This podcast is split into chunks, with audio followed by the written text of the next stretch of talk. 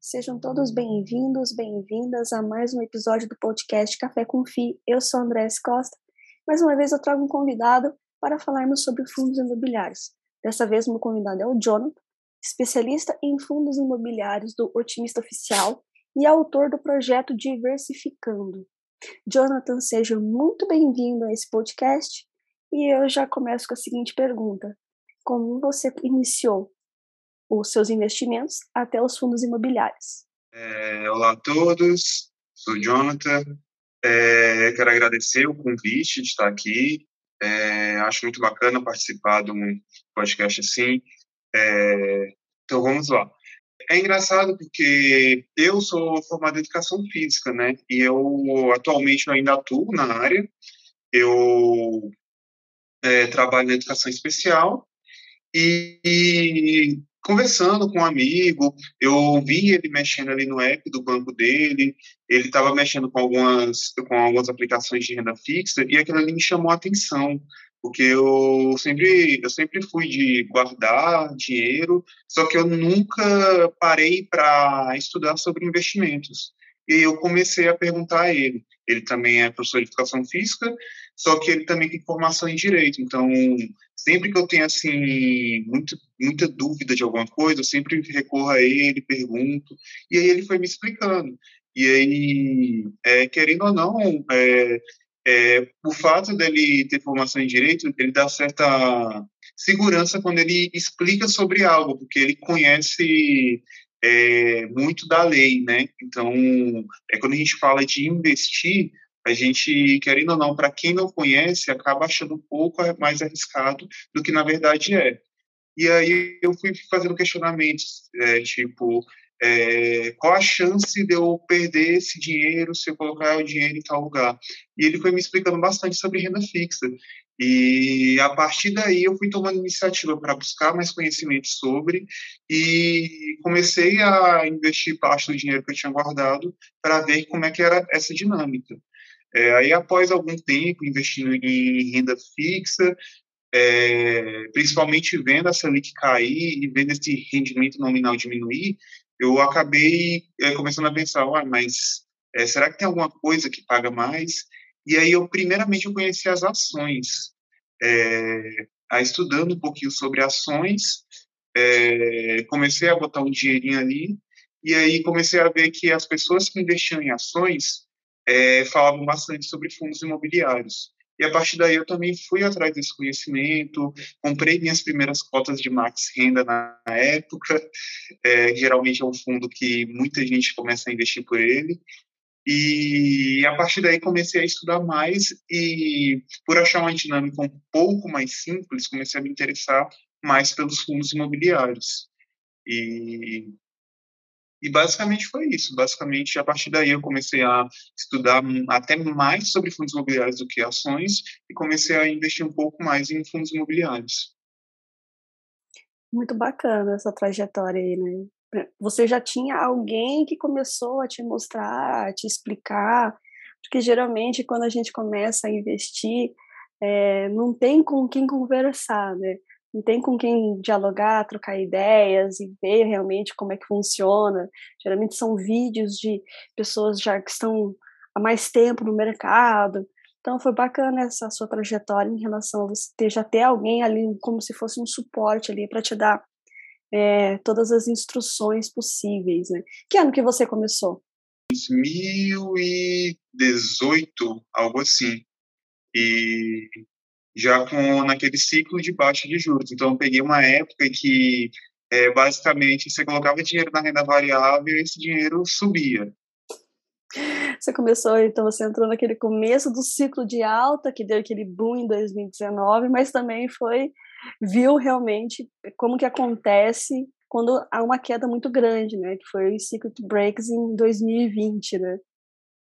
E as pessoas geralmente tinham muito medo disso acontecer e, por incrível que pareça, não. Eu queria muito passar por isso para saber como é que era, porque quando a gente investe em renda variável, a gente tem que ter consciência que esses ciclos vão acontecer e que, na maioria das porque eles representam uma oportunidade, né, de você conseguir comprar alguns ativos mais baratos, ter uma expectativa de retorno maior, principalmente na questão de fundos imobiliários. Hoje a gente tem fundos pagando aí 1% ao mês, enquanto naquela época parecia um sonho você investir em um ativo que pagasse 1% ao mês.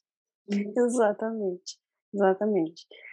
E também é um teste, né, Jonathan? Você realmente vê se você consegue aguentar, né, justamente esses ciclos, que apesar de todo mundo falar, realmente ele existe, realmente vai acontecer, mas quando realmente acontece é que você vê se você aguenta ou não, né? Exatamente, e eu tinha essa preocupação, né, eu queria muito passar por isso, porque, querendo ou não, faz parte da experiência, né, de se investir em renda variável, e eu queria muito saber como eu iria me sentir passando por esse tipo de situação. É literalmente um teste de perfil na prática. Isso. E me fale, como é que surgiu esse projeto, então, Diversificando? Como é que surgiu ele? Como é que as coisas aconteceram? Como é que você está tendo visando esse cenário atual, desde 2018 até agora? E como é que você iniciou esse projeto? Então, a partir do momento que eu comecei a me interessar por fundos imobiliários, eu comecei a estudar bastante sobre. E, querendo ou não, eu tinha esse amigo que eu comecei a investir através dele, mas ele era a única pessoa assim, que eu conseguia conversar sobre renda variável. Não tinha pessoas à minha volta que investiam. Então, tipo, eu absorvia muito conhecimento, mas sentia que eu não tinha com quem conversar. E aí eu falei, eu vou para o Instagram, vou tentar ir para o YouTube também, vou tentar espalhar esse conhecimento, que às vezes eu tinha alguns insights que eu chegava a conclusões, só que eu não via isso em outros canais. E aí eu falei, vou tentar compartilhar isso com a galera que já investe, vou tentar montar um ciclo de pessoas que eu consiga conversar sobre. E a partir daí eu falei, vou para o Instagram. Aí montei um Instagram, a princípio se chamava Sócios de Valor. Comecei a compartilhar conteúdo de fundos imobiliários, mas tinha a intenção de também compartilhar outros conteúdos sobre ações, sobre investimentos no exterior. E aí, com o tempo, eu conheci o Otimista, graças a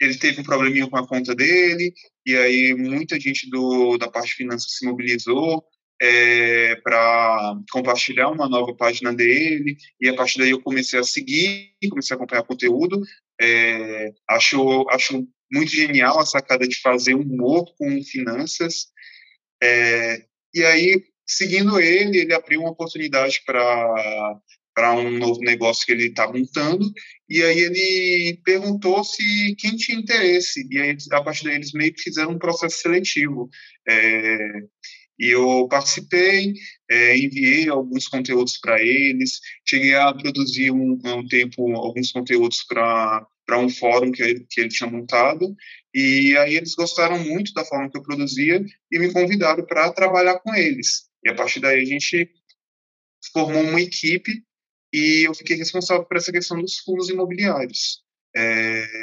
Não só eu, mas o Lucas Magalhães também, que já veio aqui ao podcast, ele também é meu parceiro nessa produção de conteúdo, e aí hoje a gente já tem meio que um foco específico, a gente produz conteúdo de fundos imobiliários, com esse foco de levar conteúdo também lá para a página dele e para uma comunidade que a gente está construindo.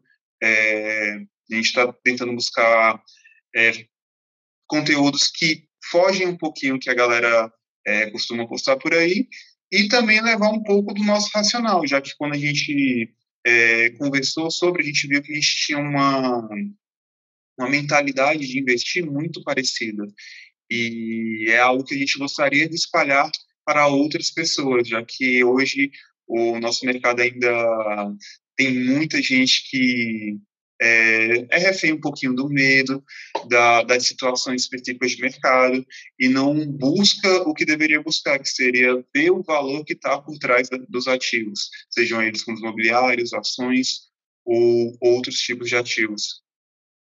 Exatamente, né? O preço que está na tela no home broker não significa que é aquele valor daquela empresa, ou aquele valor daquele fundo, né? Muitas pessoas, elas ficam muito presas ao dividend yield e muito presas ao preço. E esquecem o que tem realmente por trás. Você tem total razão a respeito disso. E é muito importante disseminar esse conhecimento, né, para as pessoas realmente verem e entenderem que tem que ter uma análise mais profunda quando você vai investir o seu dinheiro, né? Que você quer que ele multiplique, né? Exatamente. É porque muitas vezes a gente passa muito tempo olhando gráficos, olhando aquela cotação piscando na tela o tempo todo, e o fato de a gente passar mais tempo olhando para isso do que olhando para o que realmente gera valor no fundo, às vezes faz a gente ficar muito ligado naquilo mesmo. Cotação, a cotação caiu, o dividend yield aumentou, mas aumentou por quê? E aí a gente acaba ficando só nesses pequenos números que, na prática, não representam o que, de fato, é o fundo, né? Que são imóveis, ou são papéis que têm ali um risco embutido, ou são outros fundos que... Então, basicamente é isso, né? Tem muito essa questão, as pessoas ficarem ligadas aos números e não ao que o fundo é em si. Exatamente, eu sempre busco passar para as pessoas que elas têm que fazer duas análises, né? Não que os números não sejam importantes, mas isso faz parte da análise quantitativa. E você fazer a análise qualitativa. É um bom gestor, realmente, ele é multi, o histórico, né? Porque tem muitos fundos chegando no mercado, então ainda não tem um histórico, não sabemos se essa tese realmente vai se provar com o tempo ou não. Então tem toda uma questão ali qualitativa, um bom relatório gerencial, que eu sempre bato na tecla aqui no podcast, quando eu converso não só com influencers ou players do mercado, mas também com os gestores, essa questão de objetividade, clareza, para que traga as informações que as pessoas consigam compreender o que está ali, né? Porque tem muitos termos trazidos do inglês, ou faltam algumas informações, tem uns que tem um relatório maravilhoso, tem outros que já falta alguma coisa, porque ele é muito sintético, então tem que ter aquela mescla, né? Aquele equilíbrio do relatório gerencial, e tudo isso é importante na hora de você fazer uma análise, né? Exatamente, os números, eles são uma linguagem, só que muitas coisas dentro do fundo imobiliário, eles não podem ser traduzidas exatamente pela linguagem dos números. Por exemplo, você citou a confiança na gestão. Às vezes a confiança na gestão é algo muito subjetivo, né? Ela vem ali de questões relativas à tomada de decisão que a gestão teve durante um longo período de tempo, e muitas vezes a gente não consegue traduzir isso em números. A gente pode tentar dar uma nota, só que se você pegar diferentes gestores e pedir para diferentes analistas darem uma nota, pode ser que saiam diferentes notas. Então a gente vê que isso não se traduz em um número objetivo, como o preço da cotação ou o dividend yield. Aí é um pouquinho mais complicado, né? Exatamente.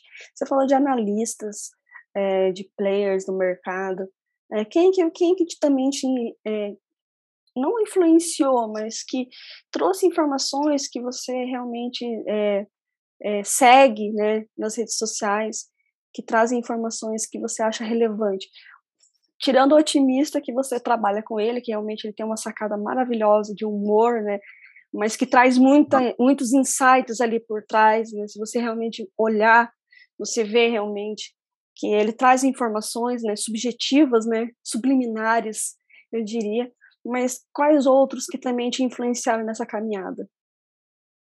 Bem, no início eu comecei, quando eu estava lá na renda fixa ainda, eu comecei muito a acompanhar a Natália Cury, né, e muito por conta dela também, eu ouvi falar sobre fundos imobiliários, só que o conteúdo dela eu sempre achei muito voltado para a parte não só de renda fixa, mas de finanças pessoais. E aí eu senti essa necessidade de buscar outras referências.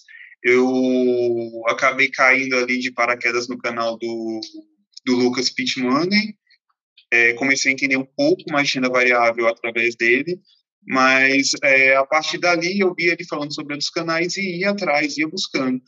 Hoje eu acompanho muito o canal do Fábio Holden. Foi um canal que quando eu cheguei ali, eu bati ali, dei aquele start. É isso aqui que eu quero para minha carteira, eu quero seguir essa mentalidade, eu concordo muito com o que ele fala, e a partir daí eu comecei a acompanhar bastante o canal dele.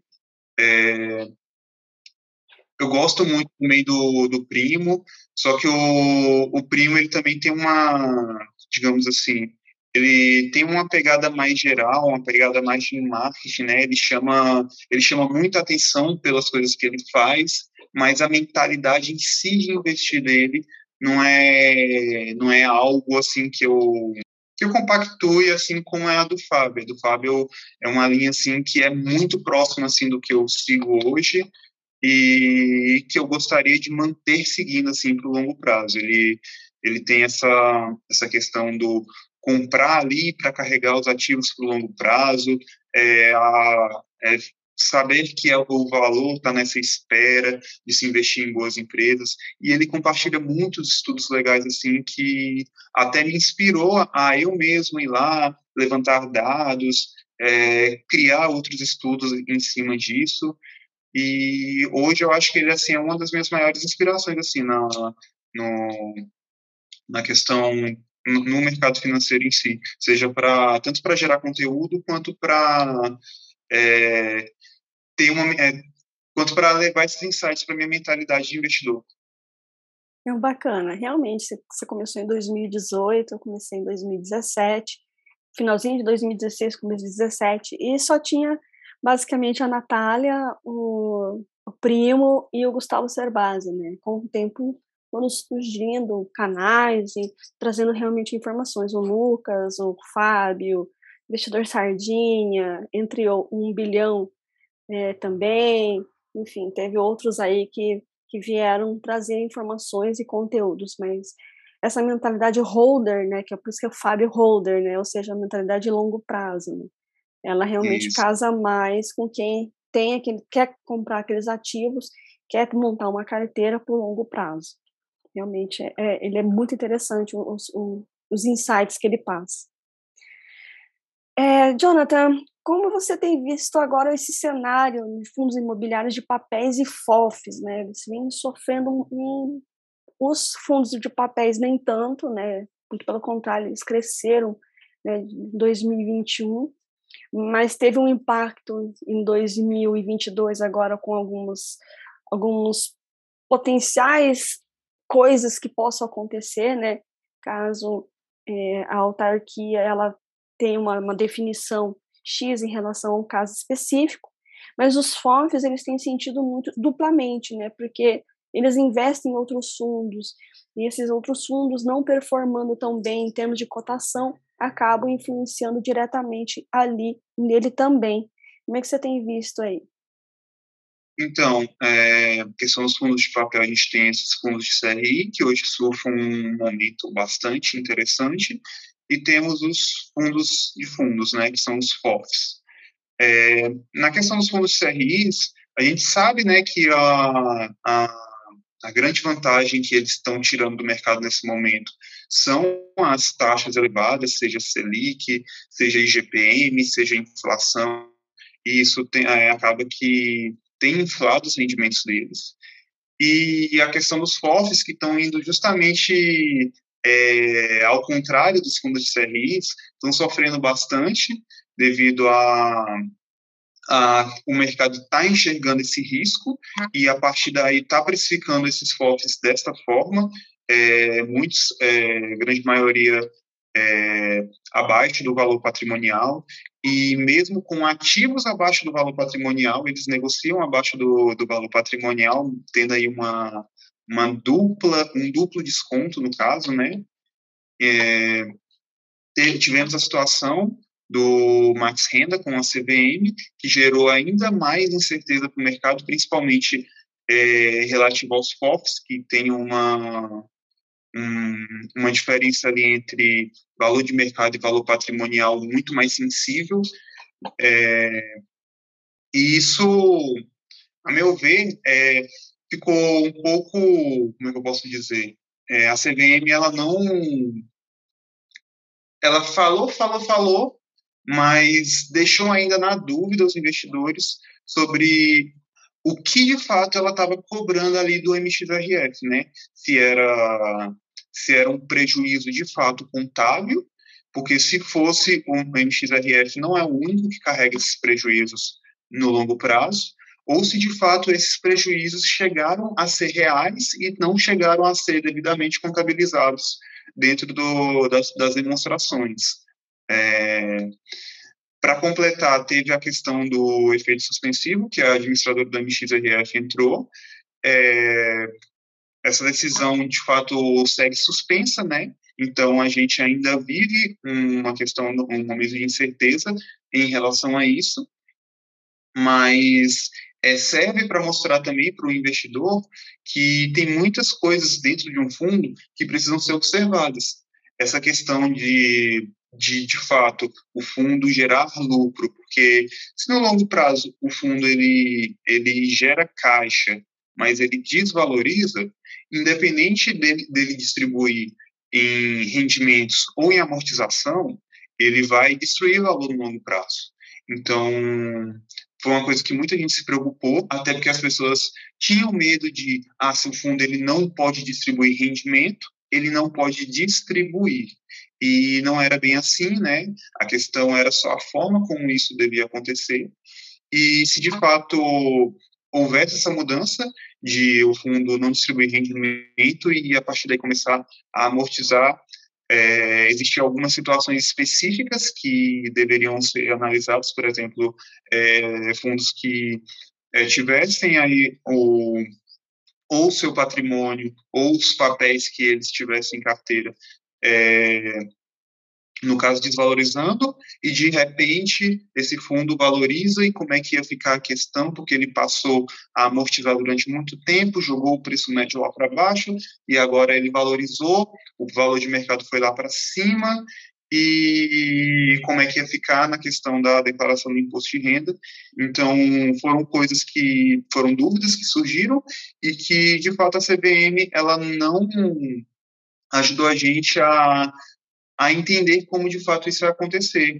Então, o mercado se acalmou, porque a decisão foi suspensa, seguiu como já vinha acontecendo antes, quando distribuído rendimentos, mas é algo que vai ser um fantasminha que vai ficar assombrando a gente durante um bom tempo, até que a CVM volte e se posicione novamente sobre o assunto.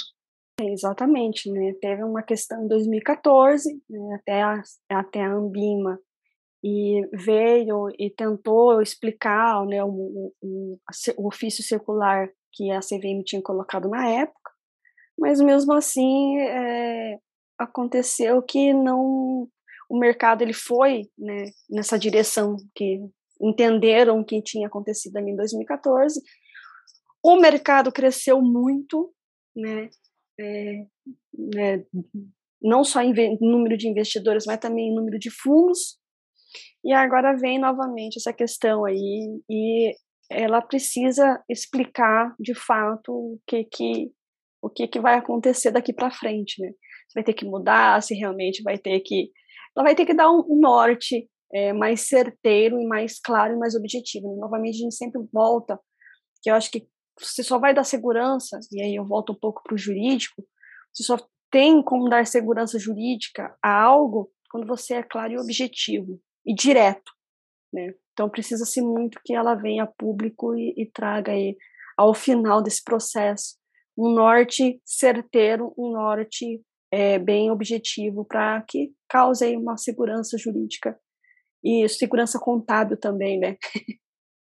Sim, e hoje ela tem que ter um certo cuidado, né? Porque como o mercado cresceu bastante, atitudes que ela vem a tomar que possa prejudicar o mercado, isso pode cair como uma bomba, né? Porque são muitas pessoas que hoje investem em fundos imobiliários, então é um mercado que se tornou muito relevante com o passar dos últimos anos, então tem que se ter cuidado na hora de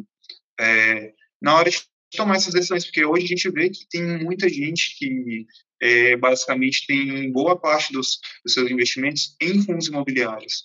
É até um conselho, né, para as pessoas para diversificar, para não ficar refém de uma classe só de ativo, mas a gente tem pessoas como o próprio Baruni, né, que basicamente os investimentos dele é basicamente fundos imobiliários, ele tem renda fixa e tem fundos imobiliários, então por mais que ele tenha um amplo domínio sobre fundos imobiliários, a gente vê que até pessoas como ele acabam ficando refém desse tipo de situação, e aí mostra a importância de se diversificar o portfólio. Exatamente. Em ativos, segmentos e países, né? Muito importante deixar claro em relação a isso. Até porque, né, os fundos imobiliários, eles são frutos, né, dos REITs, né, americanos, mas trouxeram ele para o Brasil e montaram ele, mas esqueceram de alguns detalhes, né, que diferenciam os fundos dos REITs, né? Os REITs são empresas, eles podem se alavancar nos Estados Unidos, lá eles são muito bem setorizados, entendeu? Então tem toda uma diferenciação em relação aqui, né? Que precisa realmente deixar bem claro e bem objetivo para que as coisas fiquem claras mesmo para o investidor, claras mesmo para o mercado e, consequentemente, aí, abram cada vez mais portas para o crescimento, né? É isso que a gente deseja. Mas ainda falando dessas incertezas, né? No caso aí, por enquanto é um caso específico, mas, Jonathan, há ainda boas oportunidades nesse cenário? Sim. Acho que a gente está num cenário de ótimas oportunidades, né? Temos muitos fundos negociando de forma descontada. Dentro dos FOFs, eu até cheguei a apresentar um estudo lá no nosso antigo fórum sobre o quão mal eles performam no longo prazo, porém eu já estou trabalhando em cima de um outro estudo para mostrar que um FOF dentro de uma carteira sendo gerido de forma ativa também, ele pode performar muito bem. A gente tem aí tanto o BCIA quanto o HFOF, que são fundos que entregaram bastante renda, e ter em carteira esses fundos comprados em situações específicas em que eles negociaram aí abaixo do valor patrimonial, amplia o retorno deles de uma forma assim, sensacional, a ponto de bater bons fundos de tijolo. Então, em investimento, as coisas, a galera tende muito a tratar as coisas muito preto no branco, ou é isso, ou é aquilo, mas às vezes há essas certas nuances. Hoje eu vejo muitos bons FOFs apresentando uma boa oportunidade de compra, fundos de papel, apesar de estar com a renda um pouquinho inflada, a gente tem muitos bons fundos de papel negociando próximo ao valor patrimonial, como é o caso do HGCR, tem uma excelente gestão e, se eu não me engano, está abrindo para emissão agora, né? Temos, dentro dos fundos de tijolo, que a gente tem que olhar de uma forma diferente, a gente tem também boas oportunidades, e essas oportunidades, eu não acredito que elas estejam relacionadas com o múltiplo preço sobre valor patrimonial, eu não acredito muito nesse múltiplo para se analisar um fundo de tijolo. Então, eu vejo bons fundos de tijolos apresentando boas oportunidades, só que as pessoas se prendem muito a esses múltiplos e acabam achando esses fundos caros. Lá no meu Instagram mesmo eu tenho um recorte de um estudo do HGLG em que mostra que, independente do ano que você adquiriu as cotas do fundo, essas cotas até 2019, na verdade, né, de 2012 ali, que foi o IPO dele, até 2019, independente do ano que você adquirisse essas cotas, você teria um retorno acima de 12% ao ano nesse fundo. Então, e hoje eu continuo achando ele um bom fundo para se ter em carteira. Ele é um fundo muito sólido, ele é de um setor muito bom, ele é a gestora dele também é excelente. Então, esses aspectos em si são parâmetros que eu acho mais sólidos para se analisar fundos de tijolo. Então, acredito que em todos os mercados a gente tem muitas boas oportunidades, porém, essas oportunidades elas não vêm de graça, né? Elas vêm de um momento que a gente tem que ter consciência, que é um momento de incerteza, a gente está com inflação, a gente vem de um ano onde a inflação acumulada veio muito alta. Esse ano, a meta de inflação, se eu não me engano, era 3,5%, e só que em janeiro agora os meios já veio, então a gente tem mais 11 meses para tentar fazer 3%, então a gente está num cenário muito arriscado. As pessoas gostam de olhar o gráfico ali do IFIX ou o gráfico do Ibovespa, aí tem essa impressão que investir é fácil, que é só investir pouco quando está aqui em cima, investir muito quando está aqui embaixo, só que quando o mercado está lá embaixo, você olha e cadê o dinheiro para investir, né? Não parece que não sobra o dinheiro. E quando o mercado está lá em cima, parece que sempre tem um trocadinho ali que você pode investir. Então, eu vejo boas oportunidades, só que tem que ser analisadas com cuidado, tem que ser, além das questões relacionadas a investir, questões pessoais têm que ser levadas em consideração, justamente por conta dessa inflação estar alta. A gente tem que lembrar que a gente tem não só a vida de investidor, mas a gente tem uma vida pessoal que a gente toca, e muitas vezes nessa vida pessoal em que o dinheiro é prioridade, né? E para muitos a gente costuma investir o que sobra e não fazer aquilo que muitos influencers falam, que é receber, se pagar primeiro e depois usar esse dinheiro que sobra do se pagar para viver. Então, são muitos pontos que tem que ser levado em consideração ao se analisar essas oportunidades que a gente tem hoje no mercado. Exatamente, é conciliar, né, a vida pessoal com a vida de investidor, de fato, e aproveitar, né, as oportunidades, porque apesar de sempre estarmos falando, mas como se diz, na hora H, as pessoas ficam um pouco temerosas, né? Porque você está subindo, daí você vai aquela questão assim de eu não posso perder a oportunidade, então eu vou junto. A hora que cai, que realmente, aí sim é a oportunidade, o pessoal fica um pouco temeroso, né? Então, tem que trabalhar muito essa mentalidade, tem que trabalhar muito o mindset de investidor para realmente observar e analisar e aproveitar essas oportunidades, mas também conciliar, né, com a vida pessoal, que às vezes acaba fugindo um pouquinho do controle e você tem que voltar novamente, vem aqui, vamos controlar certinho para que as coisas tendem a ter pelo menos tentar ter um equilíbrio, né? Exatamente, aí entra a importância de se ter uma reserva de emergência, se ter renda fixa no portfólio, porque às vezes você é muito levado pela emoção, tem ali um pouquinho de renda fixa, traça uma estratégia ali de investimento onde você vai manter um percentual em cada, e a partir desses percentuais, essa diferença vai te guiar e vai te botar mais dinheiro na sua mão para investir quando você tiver com fundos, com um cenário de oportunidade, onde os fundos estejam mais baratos, e quando a renda fixa ali reduzir ali no caso, como eu posso dizer, quando a Selic ali der uma reduzida, que a renda fixa estiver pagando pouco e os fundos derem aquela paulada para cima, eles vão aumentar o percentual ali na carteira e aí vão automaticamente segurar para investir um pouquinho menos lá e segurar um pouquinho mais esse dinheiro para aproveitar futuras oportunidades, que a gente sabe como é que é o Brasil, né?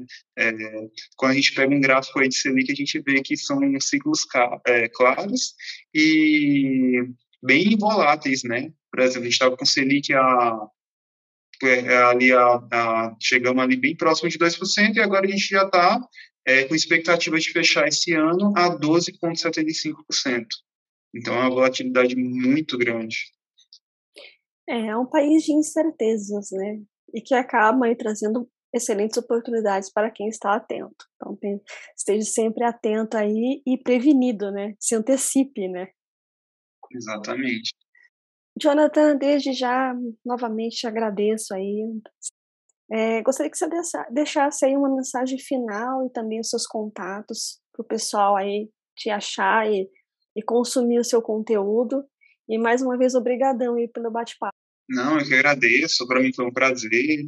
A mensagem final que eu gostaria de deixar para que as pessoas, primeiro, antes de investir em algo, entendam o que para onde está indo esse dinheiro, né?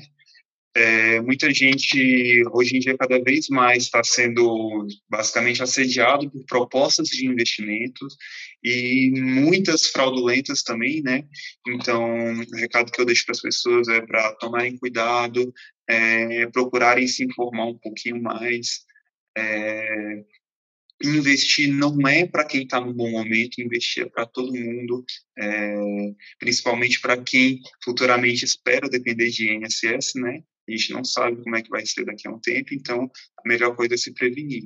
Tenham cuidado com o dinheiro que vocês ganhem, investam bem e não coloquem dinheiro onde vocês não entendam. Busquem conhecimento. A gente está aqui justamente para tentar ajudar vocês a entenderem um pouco mais. Quem quiser me seguir, eu estou lá no Instagram, @JonathanFiz. No YouTube também, a gente está com pouquíssimos vídeos ainda, porque eu estou reformulando o canal, mas podem pesquisar lá, Jonathan Diversificando. O Diversificando é com 2i, de FI, né? E eu também estou lá no Twitter. E basicamente é isso. Quero agradecer o convite. Eu que agradeço aí, pessoal. Sigam o Jonathan para consumir mais conteúdos e informações, né? Que isso auxilia na hora de vocês tomarem as suas decisões. Muito obrigado, pessoal. Muito obrigado, Jonathan. E até o próximo episódio. Tchau, tchau. Tchau, tchau.